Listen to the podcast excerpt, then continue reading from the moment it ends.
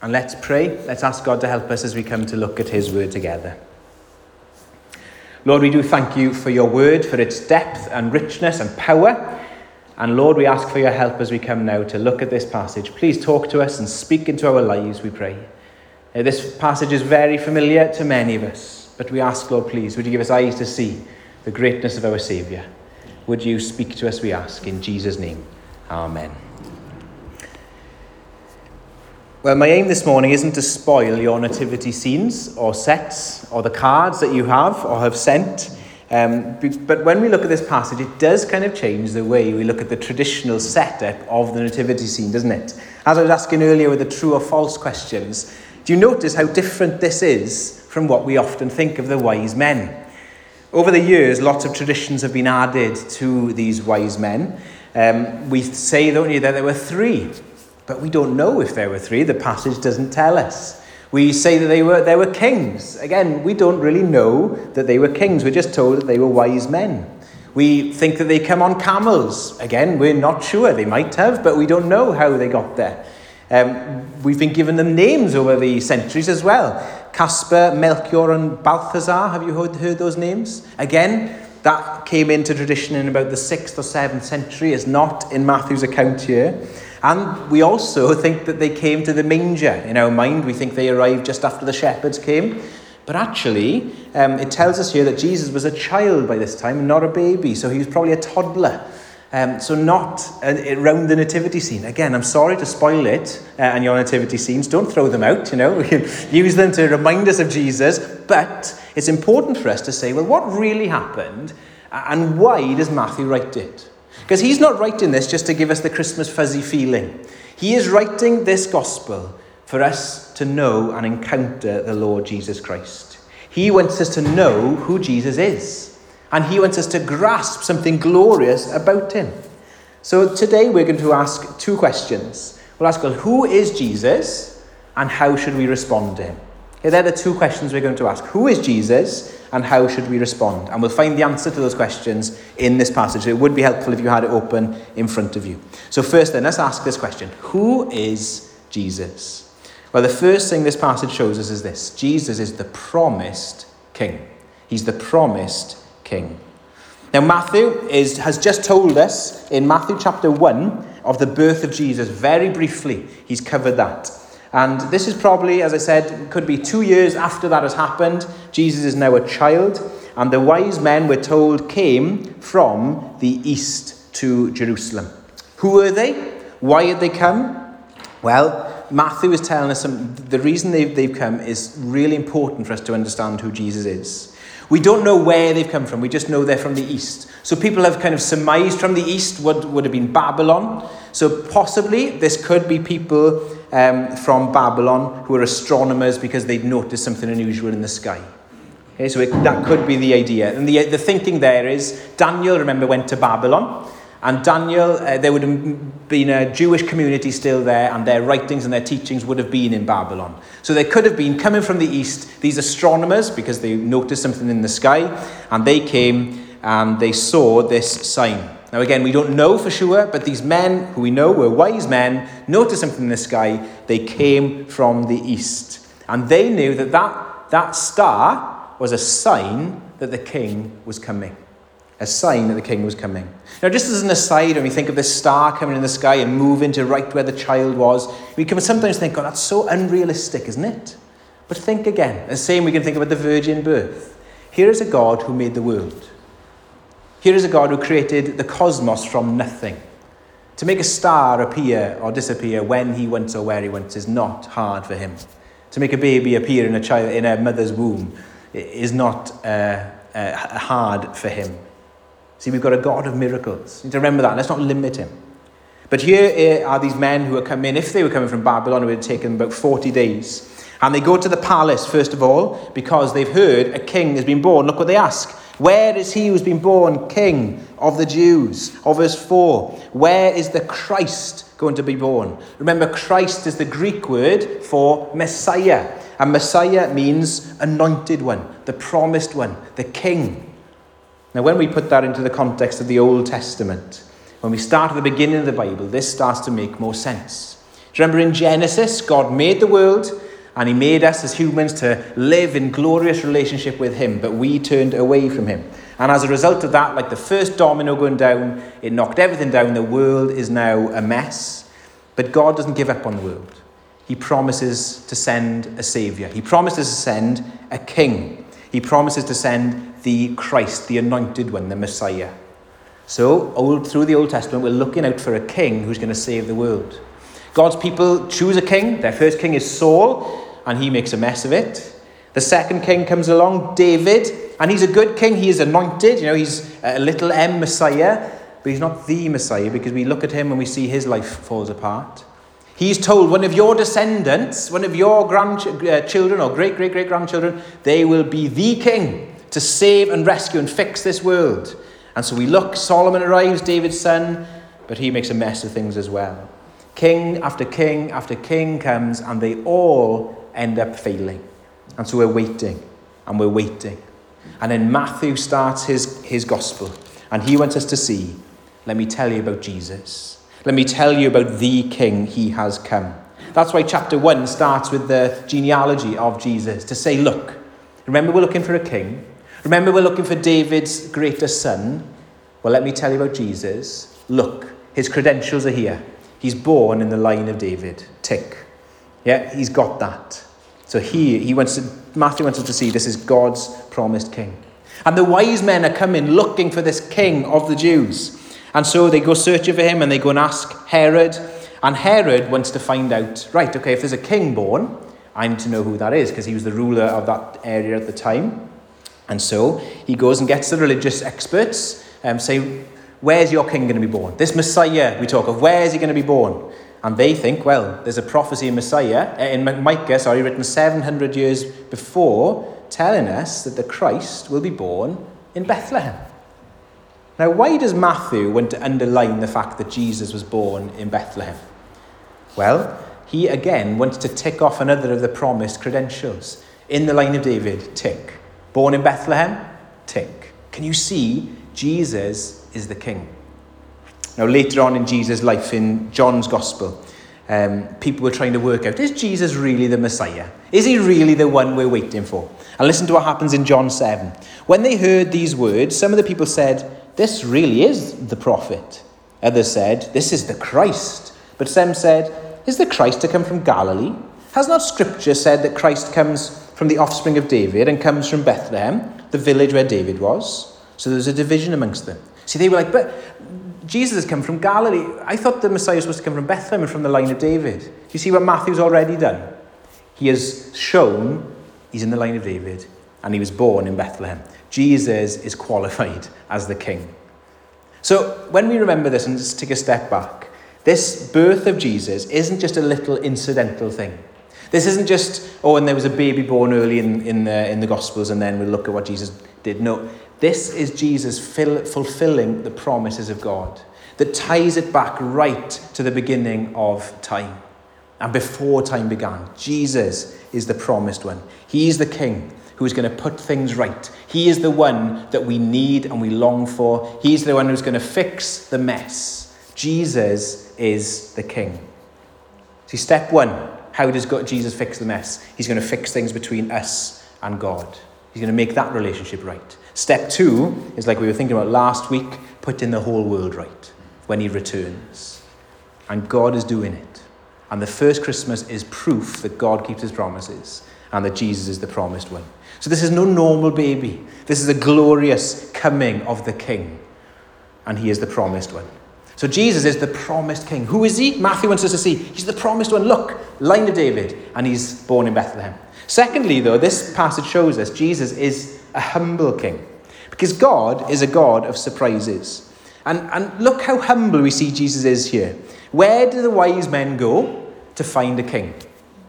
Well, they go to a palace. That's where kings live, isn't it? The king of the Jews must be in this big palace. Now, he must be living with the powerful and the strong and the influential and the impressive. He must be rich. He must have an imposing place to live. The king of the Jews has to live there. So they go, and he's not there. But where was he? In the tiny, influential town of Beth, uh, uninfluential town of Bethlehem. And he grew up with young and poor parents. And his birth, well, there was no room even in the inn for them to, to be. He was put in a smelly manger. See, the humble king is born here. Now, we can sometimes forget those things, can't we? And, and because Bethlehem is a familiar name to us, we think it was somewhere special, but it wasn't. It was really a small place uh, that, that people didn't think much of. But here is the king of the universe, the promised one, has come to a nowhere place. He reigns, this king reigns not by imposing his power, but by stooping, by stooping down low. And notice here, the two kings in this passage are contrasted, don't we? Because we see Herod as a ruler, and then we see Jesus. Look how different they are. King Herod was a person who, looking at the history books, everybody knew craved power. He was a horrible man, and he imposed his kind of power on everyone. And he wanted everybody to listen to him. So he built impressive buildings to try and impose his power. He was paranoid about other people um, lose, uh, taking his power from him. So we know that he killed close friends. He killed his favourite wife. He killed at least two sons because he was threatened by them taking over. So here is a power hungry, power craving man who will stop at nothing to protect his power. He reigns by fear, he reigns by power and force. That's Herod. But then we see King Jesus. How does he come into the world? He starts life as a weak, feeble, helpless baby. We were with some friends yesterday who've got a baby one week old. Can't do a thing. Can't even hold its own neck up, can it? And yet, Jesus humbled himself to that point to be fed, to be cradled, to be changed. That is where Jesus came. When we see what this king is like, he tells us, Look, I've come not to uh, be served, but to serve. Jesus reigns not by fear and imposing power, but by stooping. And ultimately, don't we see that all the way through Jesus' life until the point where it ends on this earth? It's poignant, isn't it? The wise men, who do they ask for? The King of the Jews. When's the next time we see that phrase? But we see that when Jesus died on the cross, don't we? Then he had a crown of thorns nailed, uh, he was nailed to the cross, and above him was a sign that said, King of the Jews. He reigns by stooping. And three days later, he rose victorious. And now he's seated on the throne in glory. But the path to glory was by going down. This is the humble king. And there he is. He is showing us and contrasting with Herod. This is how one uh, writer put it. It's quite the fragile God who needs political power to preserve and enforce their will. It's quite the powerful God who partners with peasants, born in poverty, washes feet, heals the sick, advocates for the oppressed, and is unjustly killed and still changes the entire world. He didn't need to impose his power. He came weak and um, as a baby, and still the world is transformed after his coming. That's power. There's a king today who asks each one of us to trust in him, to follow him, to listen to him. King Jesus comes and says, Listen to what I say, follow my path. And he loves us this much, he stooped this low. So when he tells us to follow him, he loves us. When he tells us things that we might um, say, Oh no, I'm not sure about that, think of the heart where that command comes from. He loves you. He doesn't want you to lose your life, but gain it. So as we come and listen to King Jesus, remember what he said. If you want to keep your life, uh, if you want to, if you want to gain, sorry, if you want to save your life, you're going to lose it.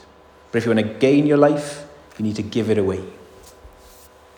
If you want to know true joy, that doesn't come by putting ourselves first. It comes by giving our lives for others. We need to treat others better than we treat ourselves lay down our lives because that's the path of Jesus and we're part of his kingdom and his kingdom is the upside down kingdom. The humble king. You see, it needs to shape how we see our lives and us as a church as well as we serve and give um, our lives for one another. So, who is this king? He's the promised one. He's the humble king, but as well, he's the welcoming king. What does Matthew want us to see about Jesus? Well, significant um, here is the first people to really know who Jesus is the first people in the gospel to kind of click that this is the Messiah, who are they? Well, it's not Jewish people. It is people from outside of God's people. Um, these, they were Gentiles, these wise men. They were from outside of the people of God. And Matthew's making this important point that he makes time and time again through the gospel. Jesus came not just for the Jewish people, but for everybody, for the whole world. And so the first people to kind of click, here is the Messiah, is not the Jewish people, but people from outside. And this is really close to Matthew's heart. Remember who Matthew was? Matthew was a tax collector. And he was a traitor to the Jews because he was siding with the Romans. He was an outcast of society. Nobody, he would have been off the Christmas card list. Uh, he, his family would have ignored him because he chose money over um, kind of being faithful to the Jewish people because he wanted to side with the Romans. And yet Jesus goes out of his way, stops, and tells Matthew, Come and follow me. Even though everybody else rejected him, Jesus said, Come. So Matthew knows this Jesus is one who welcomes the outcasts, welcome those who everybody else would reject. Now, we tend to change what Jesus is like, don't we? We tend to think Jesus is for people who have got their lives together. Jesus is for the decent, for the respectable. That's who Jesus is for. But actually, when we come to the Gospels, we see the religious and respectable are actually the ones who end up killing Jesus, the ones who end up turning against him. And so here he is. Jesus is the one who comes to spend time and to welcome the outcast. Now, the wise men were outsiders. Uh, they found a welcome with the king. And so this morning, whoever you are, whatever your background, whatever you've done, Jesus has come for you. Isn't that great news? He welcomes you today. And if you have any doubt, look at the length that he went to to come to this world to save us. He came to this world in order to rescue and save people from all backgrounds and all walks of life.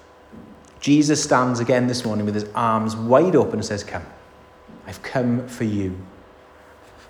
Now, if you're a believer this morning, if you're trusting in Jesus, is this the Jesus you have in your mind when you're praying for people? When you're showing people and praying to show the love of Christ? Or have you written people off?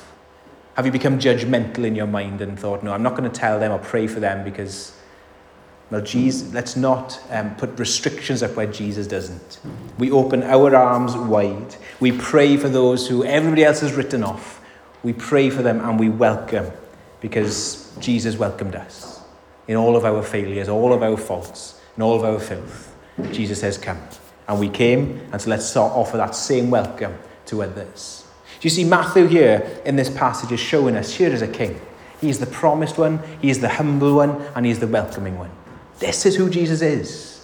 But before we finish, we need to ask this well, what is our response to Jesus? What's our response to be to this king? And there's three responses in this passage that um, bring this close to home and challenge us this morning. What is our response to Jesus? Well, the first response we can often have is this anger. Again, look at verse 2 and 3. We see there Herod.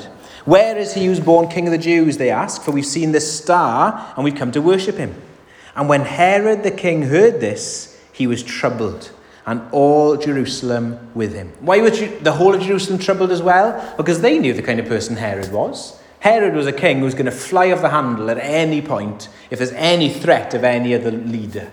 They knew that he'd killed his family because he felt threatened by them. And so now they're like, oh no, here he goes again. What's he going to do now? See, his response when he heard about another king was to be furious. Now, does Jesus offend you?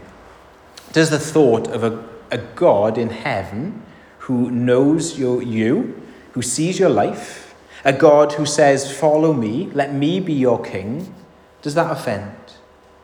Because it's easy for us, isn't it, to think that we're the kings and bosses of our life. It's easy for us to think, I rule, I reign in my life. We think we're in control of all things. If there's ever been a time in our in your lifetime, in my lifetime, where we are need to be aware that we're not in control, hasn't it been these last two years? One small virus can change everything. We're not in control. We never have been in control. The thought that we're in control is just a delusion. And like with Herod, it can really trouble us. It's really unsettling, isn't it, when we don't know what's going to happen one week to the next, what the restrictions are going to be, what, what's next. and it unsettles us because we like to know, we like to be in control. But you know, we are limited. And when it comes to Jesus, he says, I'm the Lord, I'm the King. And if we think we're the boss, we think, hang on, no, no, no, there's, there's no room for two on the throne. It's either me or you, and I want to sit here. I want to be boss of my life. You see, uh, we think we have the power to do what we want, but we don't. We are limited. I remember reading Steve Jobs. He's the, um, the one who start, one of the one people who started the Apple company, and he wanted the impossible. That's a big driving force of his kind of philosophy. And he said, you know, I know this is probably impossible, but this is what I want this technology to do. And most of the times he got it. Kind of forced the team to do it, and they got around and did these amazing things with technology. But it was also his downfall, that kind of thing. We can do this, I can get this done. Because what, this is what a friend said. He said his, um, his own self belief and his own mindset made him put off having cancer treatment. His, his friend said, I think he truly thought that through some unconventional means he could cure himself. Just because he could do it in his workplace, he could accomplish what he wanted, ever wanted. But when it came to his body, he had limits. And by the time he had an operation on his cancer, it was too late. See, we can fall into thinking, my life is under my control. I'm king. I'm my Lord. I'm my Saviour. But then Jesus comes along and says, no, you need to give that to me. I'm the true king. You can't live your life on your own. Trust me. Give me the steering wheel. Let me drive. It means we ask then, Jesus, what do you want me to do? How do you want me to live my life? Not what I want and what feels right or what society tells me. No, Jesus, you tell me. I want to follow you.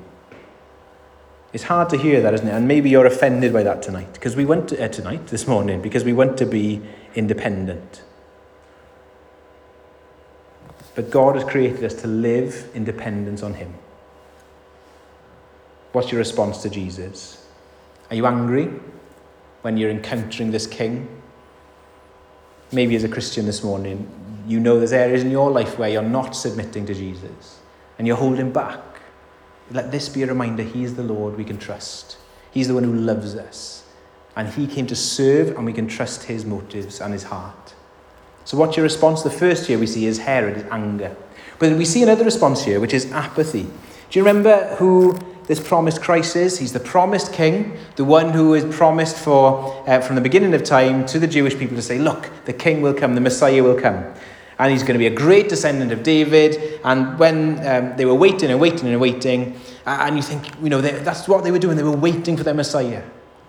And so Herod, when these wise men come and say, Where's the king of the Jews born? He goes and gets these experts in the law, these Jewish people who knew their Old Testament. And so he says, Where's the Christ to be born? And they said, He is to be born in Bethlehem. They knew the answer. They could pick the verse out. They said, That's where he's going to be born.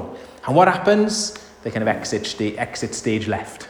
That's it. We don't hear any more about them.